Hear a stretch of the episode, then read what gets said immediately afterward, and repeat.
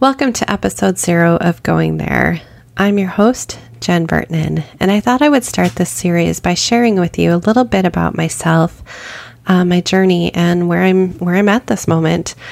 I've really been struggling with with what I want to to share with you because I'm 47, which means I'm I'm not going to say I'm old, but I'm certainly not young.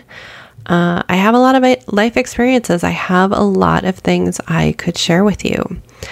I could talk about my emotionally abusive childhood. I could talk about my promiscuity uh, in high school. I could talk about never wanting to become a mom, and now I'm a mom of three children whom I love so dearly. I could tell you about becoming a first time mom uh, and the journey through that, including abortion and which I which I didn't have abortion, but uh, potential adoption, uh, learning to grow up almost overnight so that I could be a mom to to my son when I when I didn't even really know what what being a mom or dad, um, being a parent looked like at that time because of my emotionally abusive childhood. Getting married, getting divorced, working a corporate job, feeling absolutely dead inside, uh, feeling so lonely, even though I was surrounded by people who thought I had a wildly popular, um, not popular, but a wildly interesting social life. And here I was, I didn't even have anyone I could could call up for coffee or, you know, to go shopping or or just just to chat. I I, I literally was surrounded by people and so lonely. I could tell you about leaving my corporate job and sinking into the worst depression of my life. Uh, 15 months and 16, 15 months and 60 pounds later, uh, which that was about six years ago, and I'm still trying to get uh, some of that weight off. I could tell you about almost leaving my husband, uh, telling our daughter and then realizing that night that that wasn't in fact what I wanted at all. Um, I could tell you about the awful things my dad did to us growing up. I could tell you about how I don't feel like my mom did what she could to protect my brother and I.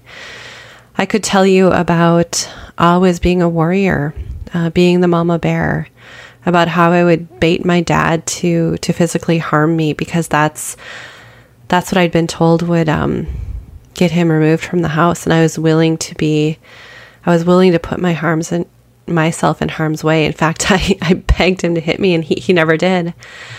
Um, I want you to know that this is my story. Um, each of my family members have their own stories, and that's that's okay. That's their that's their story to own. This is my story, and I'm finally telling it in in my voice.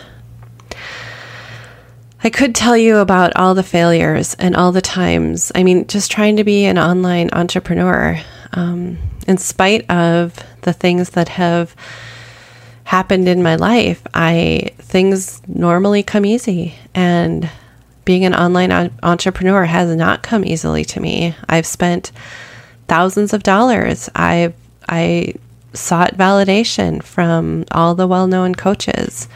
Um, I now understand why. Uh, I I didn't think I was a good person, and I wanted needed someone, especially women, to validate that for me. I was really missing that in my life. Um, it's heartbreaking now to look back and and know where so many of the actions and decisions that I've taken throughout my life they you know, people on the outside would say they came from a place of confidence and courage, and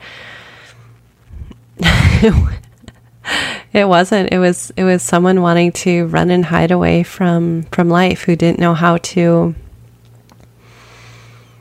I don't know, just didn't know how to, didn't know who she was, how she fit in the world, if she fit. Didn't feel alive, but didn't want to be dead. Lonely, but surrounded by people. So I could tell you all of that. Um, and we'd laugh, we'd cry, we'd have a lot of fun. And, and over time, I, I do want to share bits and pieces of those stories. But I, what I also want to do is to help bring other people's stories uh, to the light. I really, really firmly believe that we heal when we're able to tell our stories, when we are able to remove the shame and just just tell them. Let's normalize the conversation around depression and suicide and loneliness and mental health and trauma, sexual, physical, like all of it. Like, I never asked to be emotionally abused as a child. I never asked to grow up in that. That has lifelong impacts. I will never, ever fully heal from that. I will always have nightmares that my dad is going to kill me. Oh, heavy stuff. Sorry about that. But uh, I happen to have a knack for asking the questions that everyone else is thinking, for awkward, awkwardly raising my hand to go first and saying, I'll tell my story. Because when I found that when I do, other people start saying me too. And I, I can't even tell you after all those years, remember, I'm 47, after all those years of feeling alone, to have someone else say, Oh, me too, let's talk about that. Man, I can't even tell you how, how, how good, um, that sounds weird, but how good that feels and, and felt to, to not feel alone. And so I'm bringing my mama bear warriorness, my awkwardness, my willingness to go there, my willingness to be an open book, I'm stepping into that next iteration of myself so that I can be an emotional support for someone else who is feeling lonely, depressed, um, like they don't have anyone in the world, who maybe just wants uh, someone, especially a woman, to take them under their wings and just nurture them, nurture the hell out of them, and help them see that um, that they're not alone and that they can take strength from others because that's it's not something that I've had. It's something that I had to learn how to give to myself. And we'll talk about self-mothering throughout the episodes but something I had to learn how to give to myself. And god damn it was hard. It was exhausting. It's still exhausting work but I do feel like I'm on the other side um, of my healing journey. I've been able to find the silver linings. That's another thing. I am stupidly, stupidly, annoyingly good at finding the silver linings. And I say it's annoying because sometimes people just want to say, yeah, that's really fucked up. Not, oh, that's fucked up. And oh, by the way, here's a good positive thing you can learn from that. So, yeah, I have this stupidly, annoyingly good habit or skill, talent, I don't know, to be able to see the silver lining. And so I was emotionally abused in my childhood so that I could become the mama bear warrior, so that I could go through all the work I had to do. Again, exhausting. Go through all the work I had to do to get to the point where I now feel like I have the strength, the wherewithal, um, the healing not that I can heal people, but I can help people on their healing journey. Um, that I can now give that to others. That that is my that's my mission in life. This is my this is my gift. Like I'm owning it, and instead of feeling uncomfortable about it, like I'm like, oh my, I'm I'm amazed by it. I'm amazed at my capacity, my strength, my resilience, my grit, my determination, and it's something that I see in so many others. And I just I wonder if I'd had, if I'd known how to reach out for that nurturing mama bear, take me under your wing that I needed for so many years, if I had found that earlier, what might, what might have, have happened? I don't know. I don't think about that too much because I'm here now and that's what matters.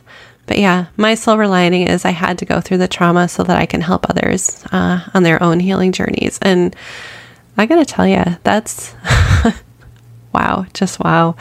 I'm pretty awestruck um, when I look back and think on all the things that brought me to, to this place. So, yeah, I believe in silver linings. I believe in second chances.